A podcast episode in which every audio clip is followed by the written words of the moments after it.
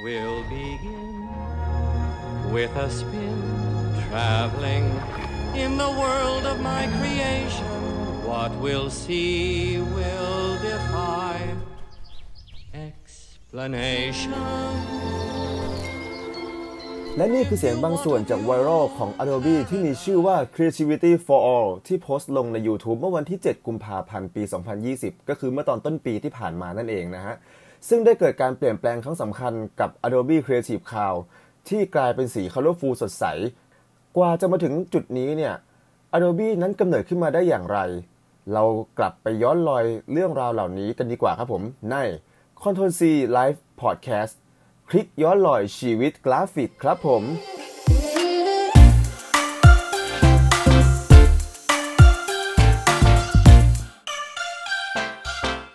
อ่า กลับมาพบกันอีกครั้งแล้วนะครับผมกับกรอฟคนเดิม และนี่คือ episode ที่ 1 มีชื่อว่า Adobe History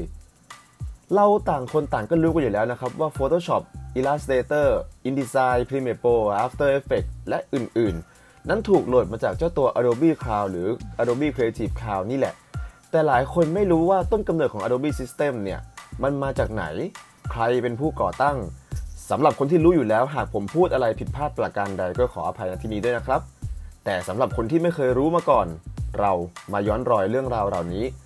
ให้ได้ฟังกันดีกว่า Adobe หรือ Adobe System เป็นบริษัทซอฟต์แวร์ขนาดใหญ่ ตั้งอยู่ที่เมืองซานโฮเซในรัฐแคลิฟอร์เนีย สหรัฐอเมริกา ก่อตั้งขึ้นเมื่อปี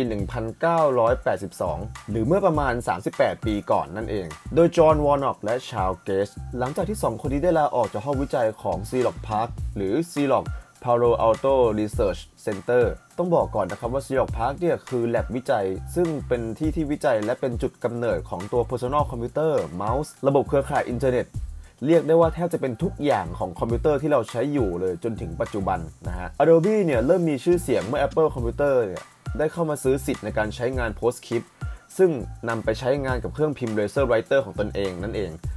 PostScript เนี่ยคือชื่อที่เป็นภาษาที่ใช้ในการจัดหน้าของระบบ Adobe ใช้กับเครื่องพิมพ์ Laser Laser Writer หรือหน่วยงานแสดงผลที่มีความละเอียดสูงมากๆ นั่นเองนะฮะ หลังจากที่ Adobe เนี่ยเข้าไปมีส่วนร่วมกับ Apple ได้สักระยะหนึ่ง Adobe ก็มีซอฟต์แวร์ที่เกี่ยวข้องกับกราฟิกหลายชนิดเกิดขึ้นมามากมาย จนกระทั่งเมื่อปี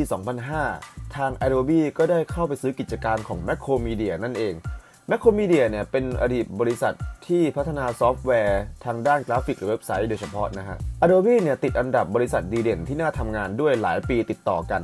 จัดอันดับจากนิตยสาร Forbes ชื่อของ Adobe เนี่ยมีที่มาจากลำธาร Adobe ที่ไหลผ่านบ้านของผู้ก่อตั้งนี่เอง และคำว่า Adobe เองในภาษาอังกฤษมีความหมายที่สื่อถึงดินเหนียวที่ใช้ในงานศิลปะ ในปัจจุบันเหตุผลที่โลโก้ของ Creative Cloud ถูกเปลี่ยนให้เป็นสี Colorful เนี่ย ทาง Adobe ได้ออกมาอธิบายว่า Creative Cloud เป็นผลิตภัณฑ์ที่มีความหลากหลาย สีบนโลโก้คือสีของโปรแกรมในตระกูลของ Creative Cloud ที่ผสมผสานกับสีแดงสดของ Adobe จึงเกิดออกมาเป็นสีแบบที่ให้ความรู้สึกถึงความคิดสร้างสรรค์ที่ไม่มีวันรู้จบ รวมไปจนถึงสัญลักษณ์ของรูปเมฆที่ถูกเพิ่มเส้นให้ดูหนาขึ้นมา ก็คือเส้นของ cloud เส้นของก้อนเมฆที่อยู่ตรงกลางของโลโก้ Creative Cloud ในปัจจุบันนั่นเองนะฮะ โดยรายได้ของ Adobe เนี่ยจากข้อมูลของ Forbes Thailand ในปี 2019 Adobe เนี่ยเติบโตขึ้นมาถึง 27%เลย และจัดอยู่ในอันดับที่ 66 ของแบรนด์ที่มีมูลค่าสูงที่สุดในโลก โดยข้อมูลจากลงทุนแมนก็ได้บอกว่าตอนนี้บริษัทของ Adobe System เนี่ยมีมูลค่ามากถึง 3.2 ล้านล้านบาทกันเลยทีเดียว ใหญ่กว่าทุกบริษัทที่จดทะเบียนในตลาดหลักทรัพย์ของประเทศไทย ใครจะไปคิดว่าโปรแกรมแต่งรูปเนี่ย จะมีมูลค่ามากกว่าปตทท่าอากาศยานไทย และธนาคารทุกธนาคารในประเทศไทยซะอีก ตอนนี้เรื่องของ Adobe เนี่ยได้ทำให้เรารู้ว่าธุรกิจของตลาดโปรแกรมและซอฟต์แวร์ มีมูลค่ามหาศาลมากๆกันเลยอ่าเบื้องหลังช่างยิ่งใหญ่จริงๆนะครับผมสำหรับเรื่องราวของ Adobe นี้ เจ้าพ่อแห่งโปรแกรมการออกแบบ ขอเสียงปรบมือให้กับ Adobe อีกสักครั้งครับผม และใน episode ต่อไปไม่พูดไม่ได้เลย นั่นก็คือ Adobe Photoshop และความเป็นมาเป็นไปของคุณปู่แห่งวงการ retouch ที่หลาย ๆ คนอาจยังไม่รู้มาก่อนว่าที่มาที่ไปของเขานั้นคืออยังไง แล้วพบกันใหม่ใน EP ถัดไปครับสำหรับวันนี้ปิด Artwork